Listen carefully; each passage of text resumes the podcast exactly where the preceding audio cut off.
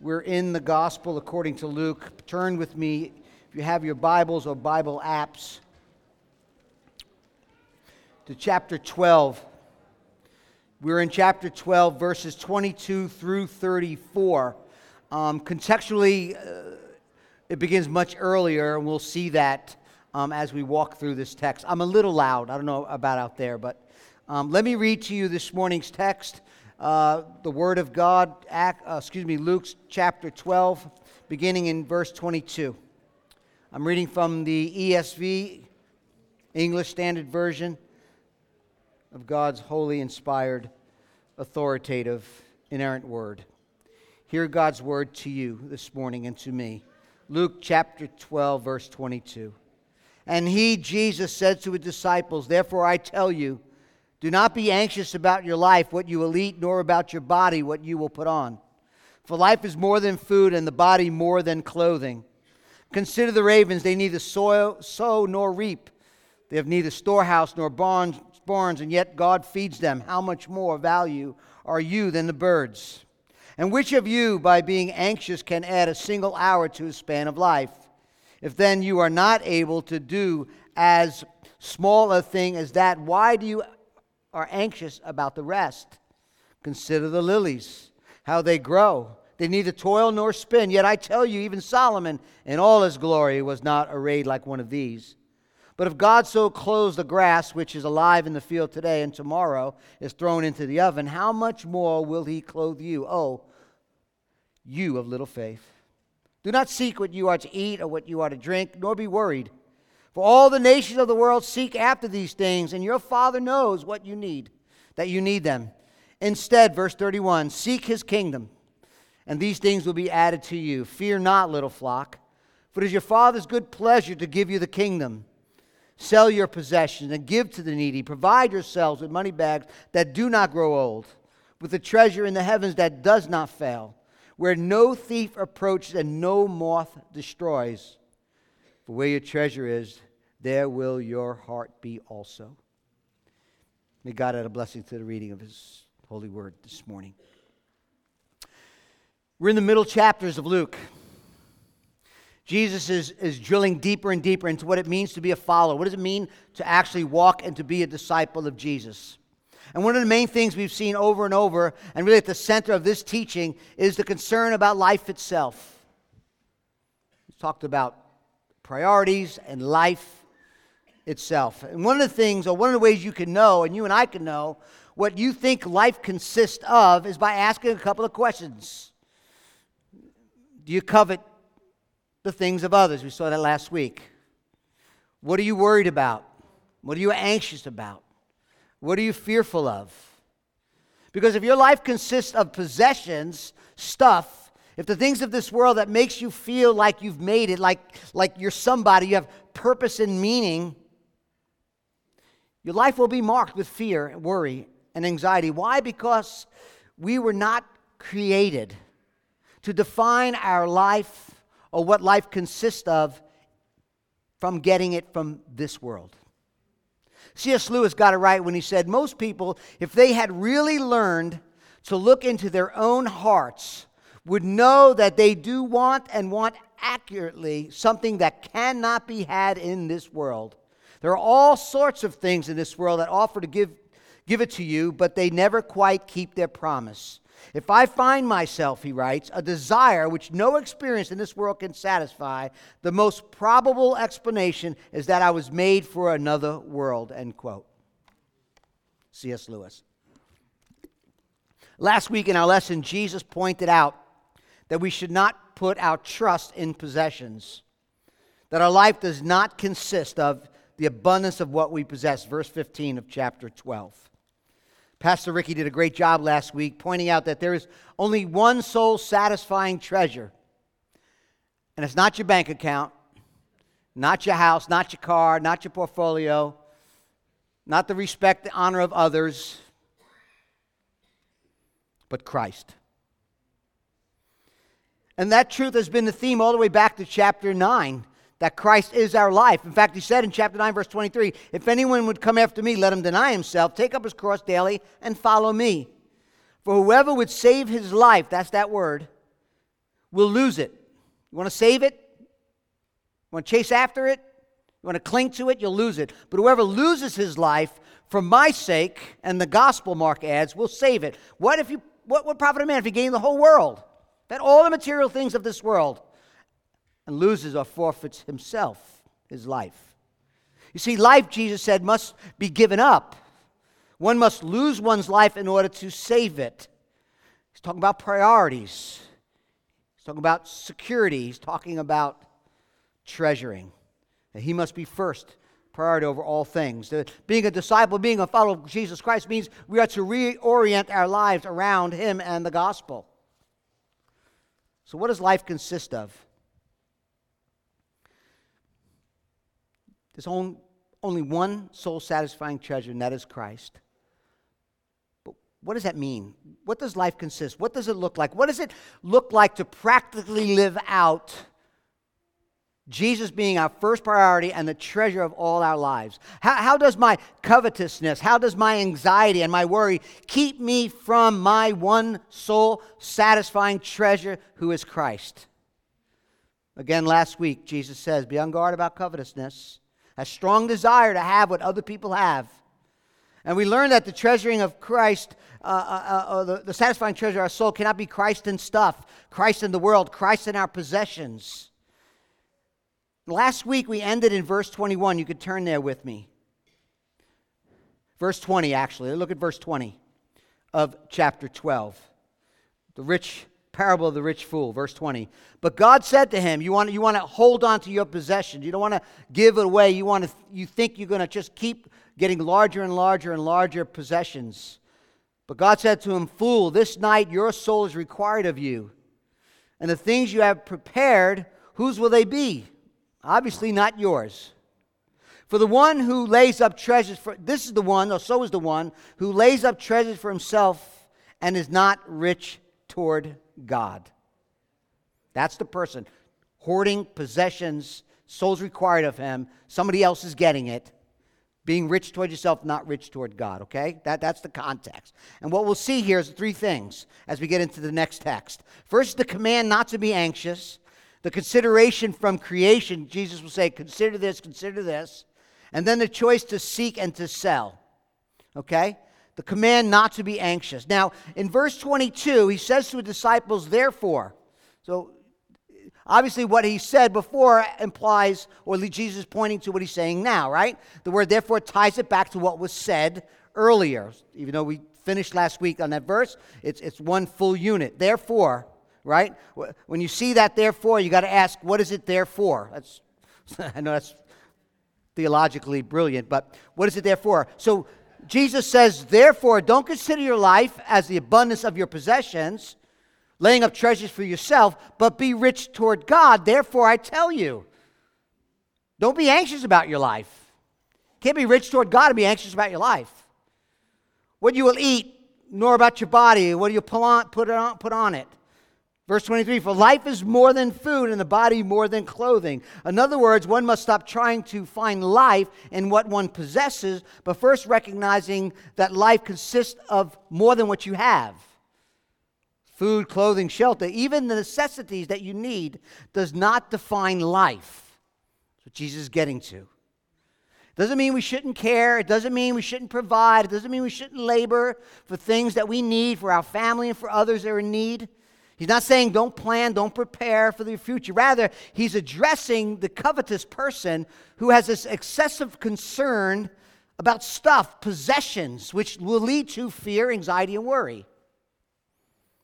Again, it's not about planning, laboring, working for material things of this life. Jesus taught, pray for what? Your daily bread. The problem that Jesus is addressing is that problem or the issue of the heart. Our priorities, our, one's ultimate treasure, the excessive concern about things. So, what is life? The word life here in our text is not the word bios, where we get the meaning uh, uh, uh, physical life. We get the word biology, the study of living organisms. Actually, the word here is, is the word suke. It's where we get the word psychology or reason, will, the emotion, the personality, the, the personhood. It is used and was and still is used of uh, when we talk about someone's identity. What makes you distinct? What makes me distinct? What makes you valuable? What makes you have worth? What gives you purpose and ultimate meaning? Your, your identity. It's the same word Jesus used in Mark 9 24. Whoever would save his life will lose it. You're trying to run and try to find your own purpose, your own meaning, will lose your life. Whatever loses life, for my sake in the gospel, will save it. He's not speaking about losing yourself in the, in the sense of losing your individual self. Being an individual is being part of the Imago Dei, being created in the image and likeness of God. Ultimately, the gospel is the answer to finding ourselves, the real self.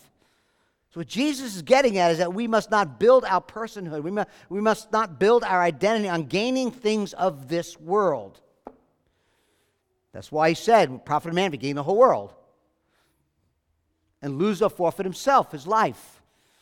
Same thing here, more specific. Jesus is calling us not to be anxious, chasing after our daily needs because life is more concerned or life is more than the concern of food and clothes.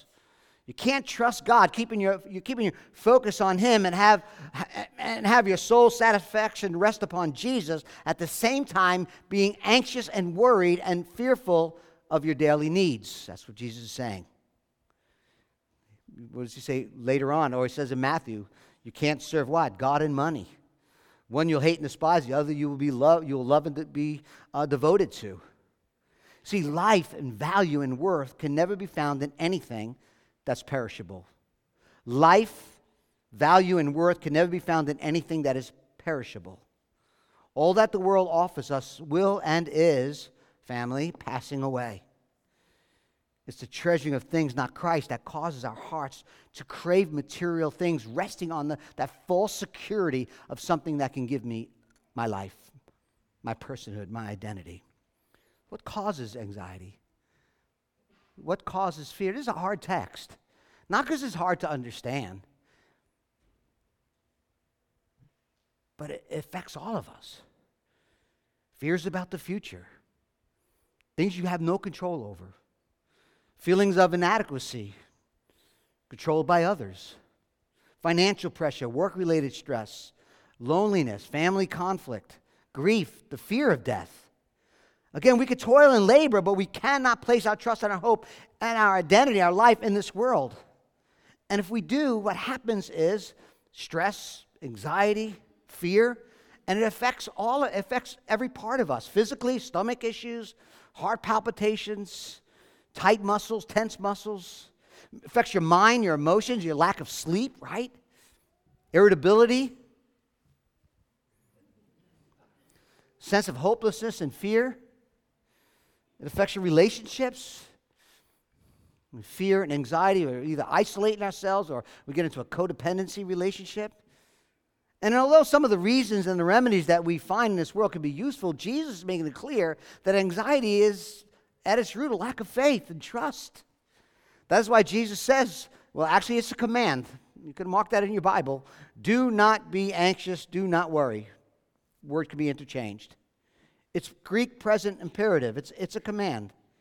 It's, it's, it's a command of being in a constant state, regularly and always, of being anxious free or anxiety free, worry free. The word in the Greek, anxious, is really two words. It means being torn in different directions. To be anxious, to be worried, to be torn in different directions, to distract and to be divided, have a double mind or a double heart. That's what really the issue of worry and anxiety being torn in, in two different directions faith in God and fear of man, or faith and trust in what God can provide, and then what I need to do as I take control of my life. Jesus' commands mean that his followers' life, their identity, is to be characterized by the absence of anxiety. Because there's more to life than stuff food, clothing. And to be overly concerned, to be to be overly concerned about that misses or, or will stop us from treasuring that greatest treasure, which is Christ, a relationship with God by faith. Again, it's not that we don't need food or clothing.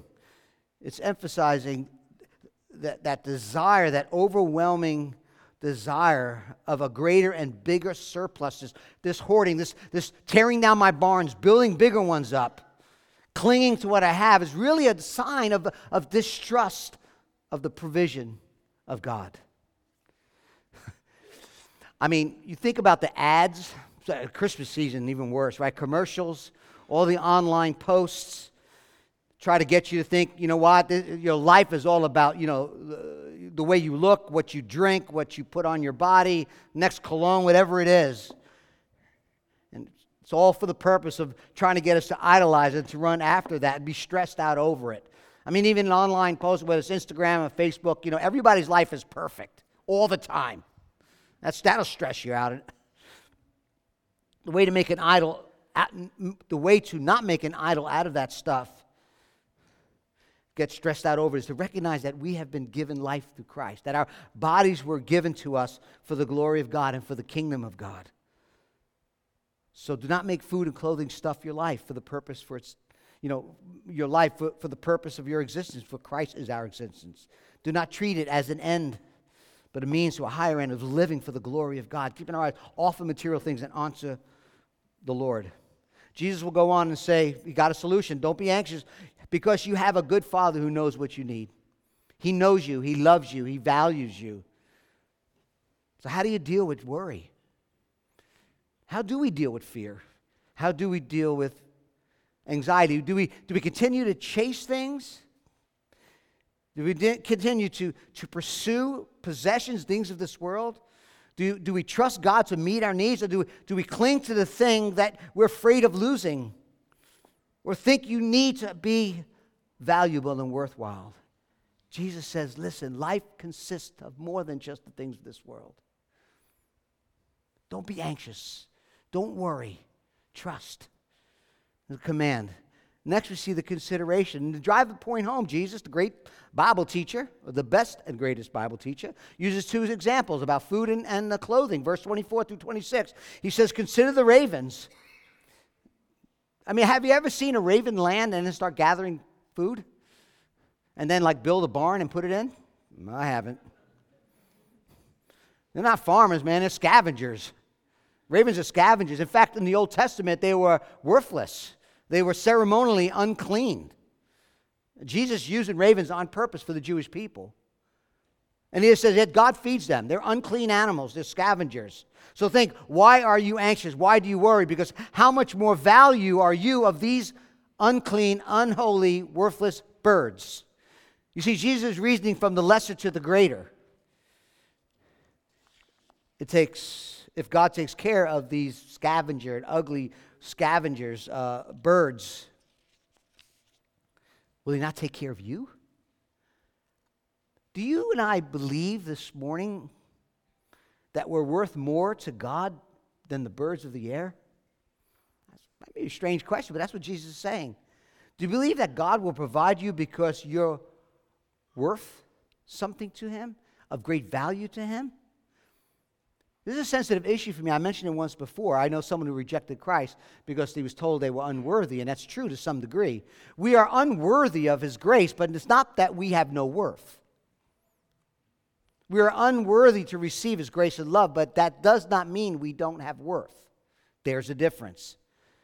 We're created in the image of God. We have dignity, of value, and worth. Jesus goes on and asks who can actually add a single hour to their life. Have great value. Trust me. The answer is no one. I would love a 40 hour day once in a while. Wouldn't you? Just a couple of more hours. Visit the grandkids, schedule family and friends.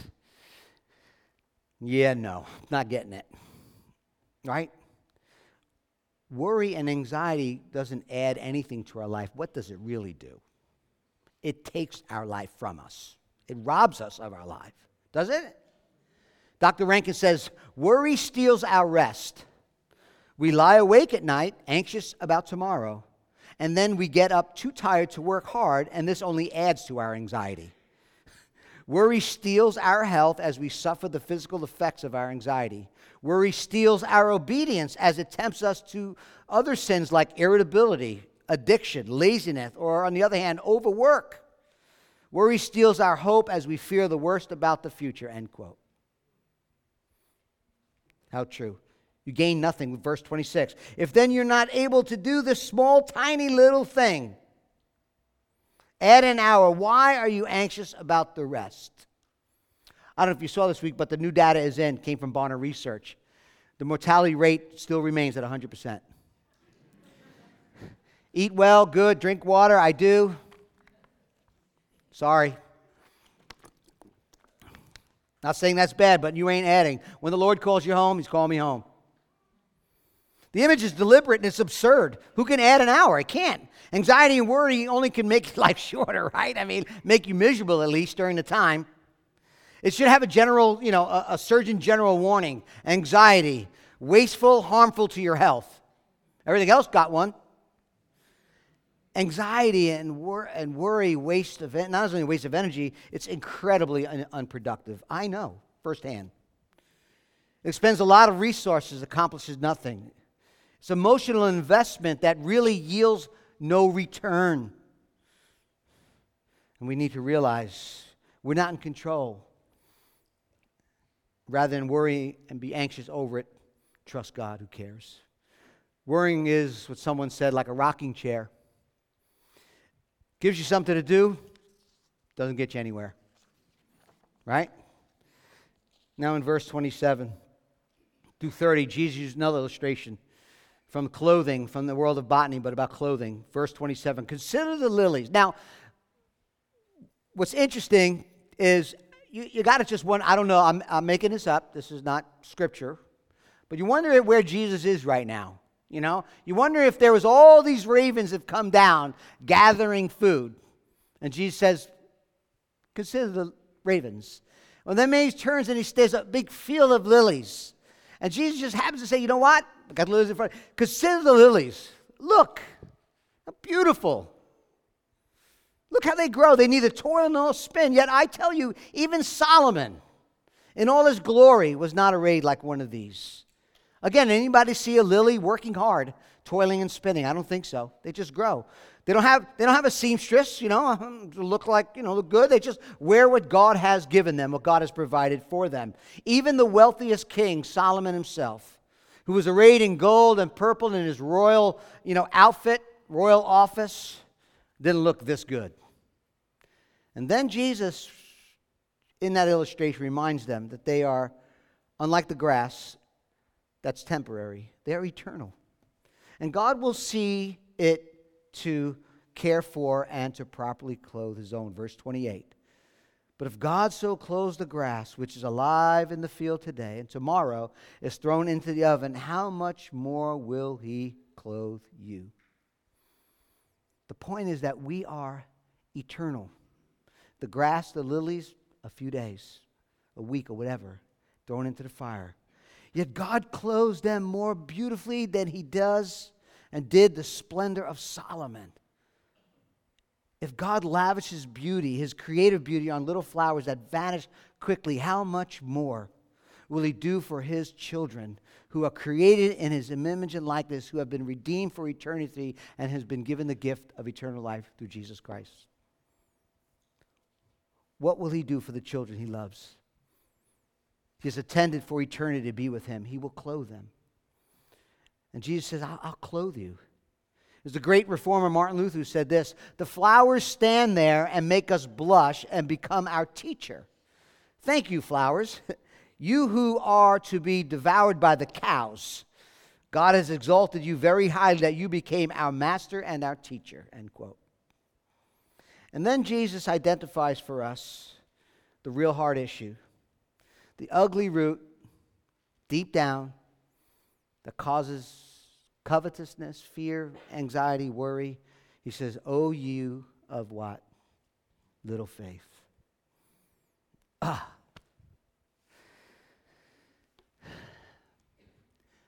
Hear me this morning. Anxiety and worry is at an all time high. at least since my life, the past 15, 20 years, I know from personal experience, family experience, there are all kinds of reasons and past experience that we could point to as part of the cause. But, family, we must lovingly acknowledge and realize that worry comes from not trusting God, believing in the sovereign God who feeds the ravens, dresses the lilies, and promises to care for us as his children. That's hard. I say it with love. For the amount of anxiety and stress and worry we have is proportionate to the amount of faith and trust we have in our God. And we can say it the other way around the amount of trust we have in God will be proportionate to the amount of anxiety and worry we have. Folks, anytime Jesus says, do not do, or this what you must do, the imperative, it's a command. Do not do something, and when we do it anyway, what's that? Sin. I'm not trying to add more guilt on you or on me. I'm just, let's deal with it. Let's call it what it is. Jesus said, Do not be anxious. Do not worry. Life is more than food. Life is more than a body, more than a clothing. Look at the ravens. God feeds them. You're more value to God than the birds. You can't add a single hour. Your life is in God's hands. Consider the beautiful lilies. They don't work, they're temporal, God raise them in beauty. How much more for you to whom He has given eternal life? Again, lovingly to myself as to you. Part of the problem is we've gotten okay with worrying, that we feel we, we, we, we fail to see the faithlessness, faithlessness of it. It's just part of life. It's just something we do. And we say, well, am I experiencing this because I'm not trusting God? I, I say that to myself as well. The root of so much of our anxiety and worry is unbelief. Jesus calls our anxiety unbelief. That's what he writes. That's what he says. What's the greatest of all sin? Unbelief, not trusting. When we worry, we deny the promises of God. When we worry, we don't trust him.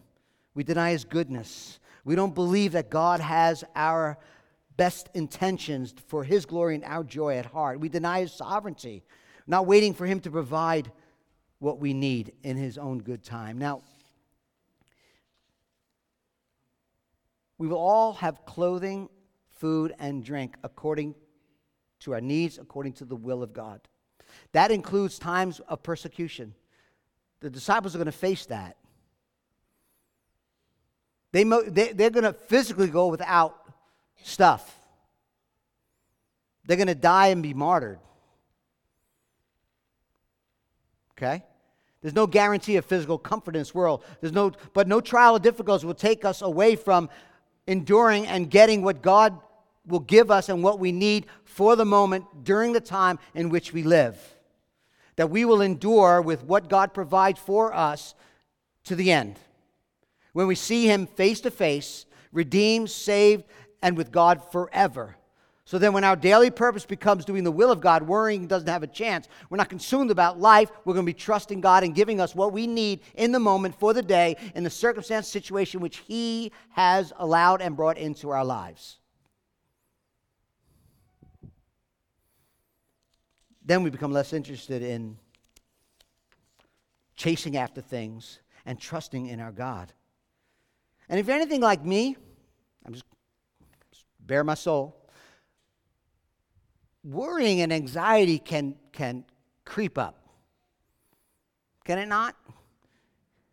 When you, when you least expect it, or you're not like, I think I'm going to start worrying, it doesn't work that way. All of a sudden, you're like, man, I'm stressed out. Man, I am overly concerned. Man, I'm trying to play God. I want to be God. I want to control my circumstance and situation. See, the beginning of worry is the end of faith, and the beginning of faith is the end of worry. What is it God is speaking to you today? What, what are the things that you need to stop worrying about, stop being anxious about, stop being fearful about, and trust God for?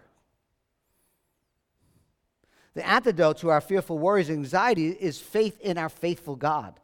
Our life, our purpose, our personhood must be rooted in God. Disciples, followers Christ can trust God in good times, in bad times, in troubled times, knowing that God cares, God loves, God values us, and we must trust Him. The command, the consideration, the choice. Verse 29. Jesus drives home this point in verse 29. Actually, in, in its original language, I'm not a language guy, but I, I, I know how to read. Um, and I noticed that in the original language, there are five plural yous, y'all, Y O U, y'all, it's plural, in this one verse, in verse 29. So it could be said this way As for you, you should not seek what you are to eat and what you are to drink, and you are not to be worried. Putting it out there. Jesus' disciples are, are, are, not to live, as the illustration he just gave us makes abundantly clear, that life is not about just food and drink and what you put on and things of this life. And Jesus will take that and reiterate the negative by saying that that's what the pagan world seeks after. Those who don't know God seek after those things. And what's interesting about this text is that word worried is a little bit of a different word than he used earlier. It normally meant to be lifted up or to be puffed up or to um, be overbearing. It's, a, it's this pride, it's, it's this puffed up and overbearing sense of, of wavering. It's, it's this over, over anxious, over worried, wavering between faith and doubt, whether God will care or God doesn't care about me. And he said, No, trust God. Again, we can work, we can be productive, but we're called not to be paralyzed by the things of this world with fear and anxiety. That's the point Jesus was making. He said in verse 30, all the nations of the world seek these things. That, that's what people who don't know me, who don't love me, who, who, uh, who, who uh, doesn't call me father, who's not a child of mine. All the nations of this world, the pagan world, this world, seek these things, but your father knows that you need them. What Jesus is saying is that believers, disciples should know that their, their, their world perspective should be different. Not what the rest of the people that are seeking after, running after, who don't know God, who don't know His care, who don't know His love, who don't know His provision, they seek after these things. But we, as children of God, we are to be, we should have a different world perspective, a, a different longing, a different, our hearts should be set on different things, controlled by different principles, motivated by a different love. So let me ask us again are your ambitions, the things that you treasure, different from those who have no faith in God? Are the goals we strive for, are the purposes in our life different from those who don't know God? Do we respond to disappointments?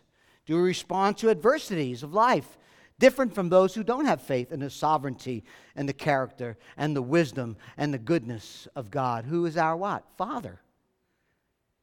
I mean, think about it. God, our Father, who loves and cares for us, is in control. He knows our needs better than we know them ourselves. Jesus, in this text, if you notice in your text, verse 30 and again in verse 32 uses that intimate language of father and I, again it's not by accident it's on purpose to make the point. That we hear his child he is our dad he is our father he cares. He cares about the ravens he cares about the lilies he cares about you he cares about all his creation. He's the father he's the sovereign lord working in creation and we call him father and we are valuable to him so why worry? And from the negative now jesus in verse 31 turns to the positive Instead, mark that. Instead, chasing after, running after, finding life, finding purpose the abundance of things, being stressed out, worried, and anxious over it. Instead, seek the kingdom. Greek present tense, ongoing. And uh, these things will be added to you. Not prosperity gospel, the things we need for the day. To seek after something is what? To set your mind on something, set your heart, your affections on something. It becomes something, uh, uh, uh, it becomes your main objective. Jesus said to be on your guard against covetousness because one's life does not consist in the abundance of his possession. Now, Jesus says this is what life is. This is what life is not. It's not about the abundance of possession, but this is what life is. This is what life consists of. It's to pursue and to seek after the kingdom of God. A covetous person seeks, finds their life and meaning by focusing and desiring on what? What other people have. A worrier finds their life and meaning by focusing and desiring what this world offers. The kingdom of God seekers set their hearts, their passions, their focus, their desires on the redeeming, saving, cleansing, empowering, love, reigning rule of Christ, who is the King. The kingdom has come in my life over the earth as it will come in its fullness. The sovereignty and rule of God will come in the finality, but it's also here and now as we submit and bow our knee to King Jesus. Remember, whenever you hear the word kingdom of God, the first thing we should hear and think is king.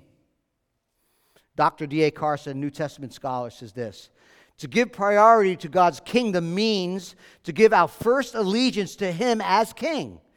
Righteousness is the way of life which results from this decision. We are to look for every opportunity to expand more fully His already established rule in our lives and in our world, in anticipation of the day when believers will reign with Him when he establishes his kingdom fully on this earth, end quote.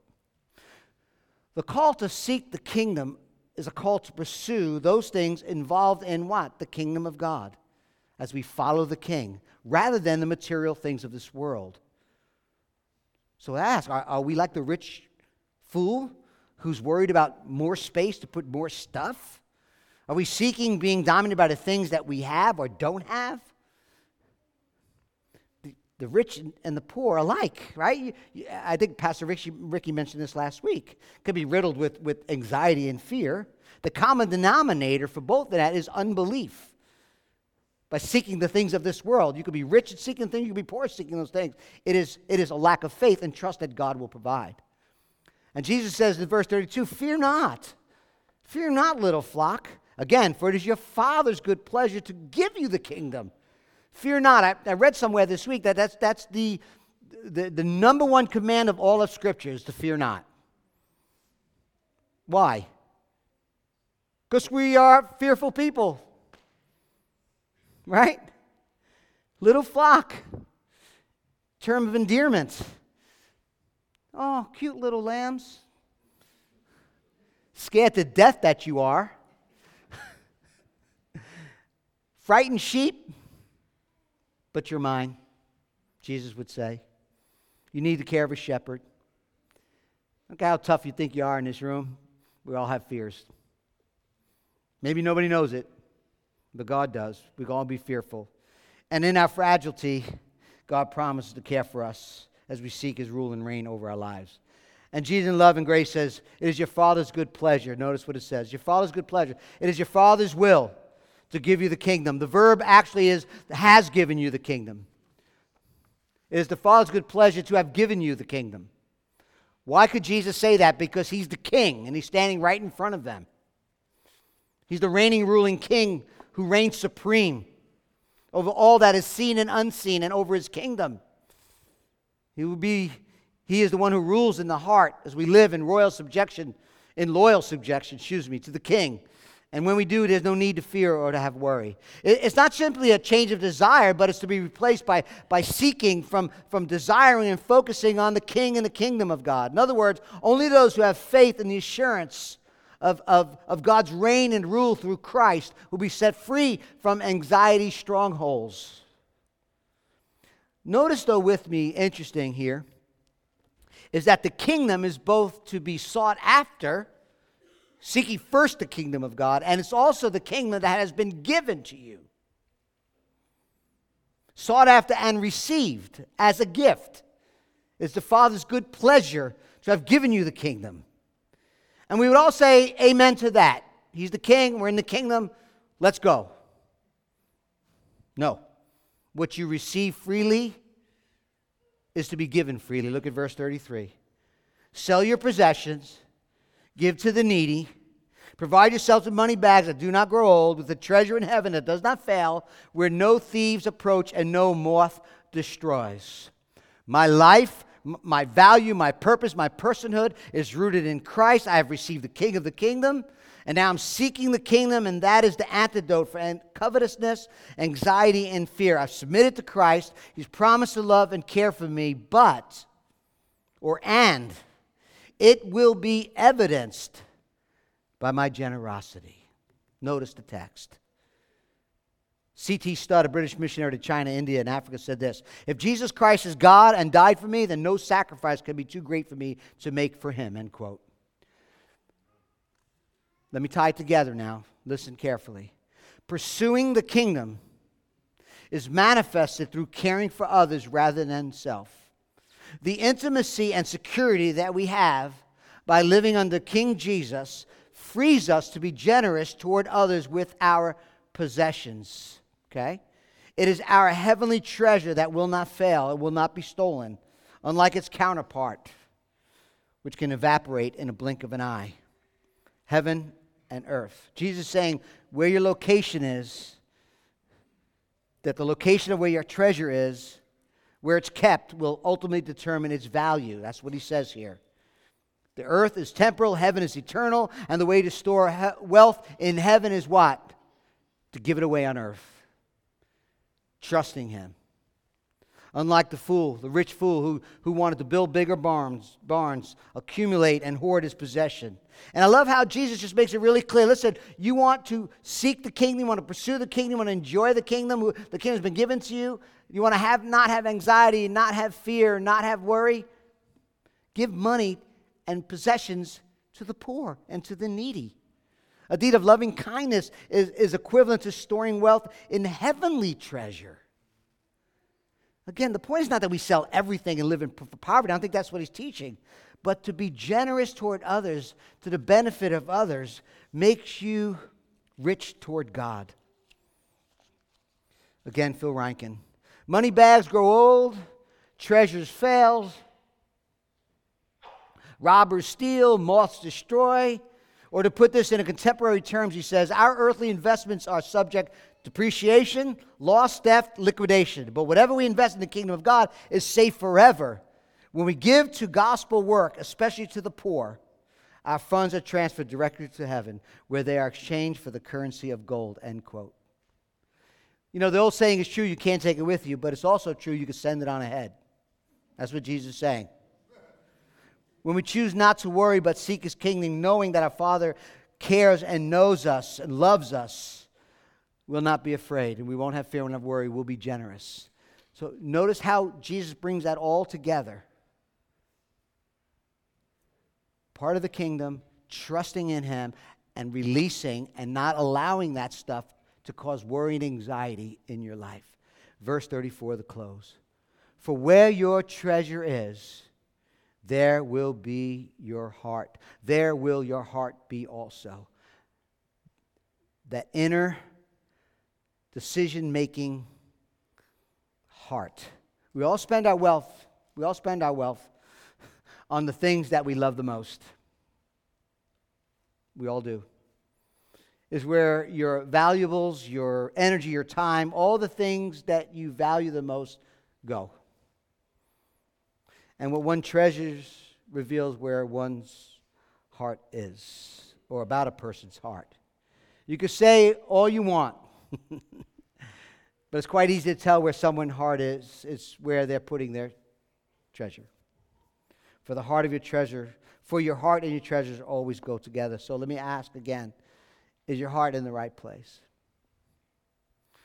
When your heart is in the right place, your treasures will be in the right place as well. Seeking the kingdom of God involves not trying to be rich on earth, but trying to be rich in heaven, rich toward God. Seeking the kingdom means treasuring God and freeing ourselves from being or freeing or from the pull of materialism. It's placing our faith in Christ. Everyone treasures something. Everyone in this room treasures something. And whatever it is, whatever it is that you treasure, if it's not Christ, whatever it is, whatever you will pay, whatever it takes, you will pay anything to have it. And anything to keep it, even being anxious and fearful and worried over it. Jesus teaching us that one's life does not consist in the abundance of one's possession, but life consists of seeking and treasuring the King of the kingdom, and it's evidenced by sending treasures heavenward. Let me say it again. One's life, Jesus teaching, does not consist in the abundance of one's possessions, but life consists of seeking and treasuring the King of Kings and the kingdom of God, evidenced by sending treasures heavenward and to treasure and to seek after worldly gain, which will produce worry, fear, and anxiety, or to covet what other people have, in order to feel secure, will consume you. It will consume me. It will insist that you give up everything in order to have it. You'll give up everything in order to get it, even to the point of death sometimes, physical death, but ultimately spiritual death. But Jesus, now listen, but Jesus is the one treasure who died to purchase you. Everything else you make your treasure, everything else you, you value, everything else you need, you think you need for your personhood and for your life, will say, Die for me. And Jesus says, No, I died for you. I will die for you. When Jesus Christ went to the cross, and was utterly stripped of his treasures. Now, not earthly treasures, but the treasure of his life, the treasure of his relationship with his Father. When darkness covered the land, and he took our sin, our wrath, our filth on himself, and he cried out, My God, my God, why have you forsaken me? On the cross, there Jesus gave his life. Treasure itself. And in that moment, a separation of his eternal relationship with his Father. In a moment, in a moment in time, the eternal Son of the eternal Father was separated because of your sin and my sin. Why? Why did he do that? Because you're precious to him. You're his treasure. Jesus looked at you. Jesus looks at me and said, I will die in order to have you. Not you die in order to have me. Hebrews 12. Let us also lay aside every weight and sin which clings so closely, and let us run with endurance the race that is set before us, looking to Jesus, the founder and perfecter of our faith, who, for the joy set before him, endured the cross. What's the joy? The glory of the Father and the salvation of his children. He despised the shame and is seated at the right hand of the Father. Listen, listen to me. When you realize, when you truly realize that Jesus was willing to lose all his treasure so that you can be his treasure, when you realize that he looked at you and he died for you so that you can be free from worry, from anxiety, from stress, from fear, I should say, and covetousness, then you will trust him. You will believe on him. You will rest in him.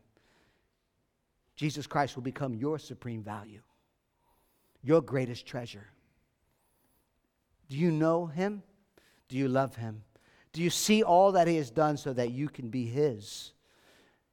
His forever. He will become your greatest treasure. And we will live. It's a work in progress. Let's all admit it. It's a work in progress. But let us grow more and more in love with Christ. Let us grow more and more in love with Christ and less in love with this world. And let us all, day by day, grow more in trust and less fearful, less worry, less anxiety together. The band comes up. We're going to have an opportunity to take of the communion. This is what Christ has done. The bread represents his body that was broken, blood represents the, the, the cup represents the blood that was shed. See the beauty of Christ this morning. The band's going to play some, some, some, music. We'll spend some time confessing, and repenting of sin, and then we'll celebrate the Lord's Supper together. I will come up and lead us. So just grab the elements when the band plays. This table is for believers in Christ. If you're not a follower of Christ, we're glad you're here. We love you. We want to talk to you about Jesus. But pass the table. Sit, listen to the music, speak to one of the pastors. We'd love to talk to you about Christ. But if you're a follower of Christ, and maybe there's something today, maybe there's something that you're just clinging to, holding on to, worrying and stressing about, and it's time to say, I, I, You know better than me. You're in control. You're sovereign. You're Lord over. You care about me. You died for me. You rose for me. I'm going to release that into your hands. And maybe during that time of communion, that's what your confession is going to be. We'll let the Holy Spirit lead. Let us pray. Father, thank you for this time together. God, thank you for your word. Uh, thank you, Lord Jesus, for this teaching from your lips to ours ears this morning as we recognize that you have spoken to us through the written word. Father, we just thank you and help us, God. Help us, please, help us all to seek your face, to rest in your care, to rest in your arms, to recognize our worth and our value to you, that you, Lord Jesus, were willing to die, to be crucified on our behalf, to lose for a moment, to be abandoned as you took our sin and punishment upon yourself so that we can become precious to you, your treasure. We ask all this in Jesus' name. Amen.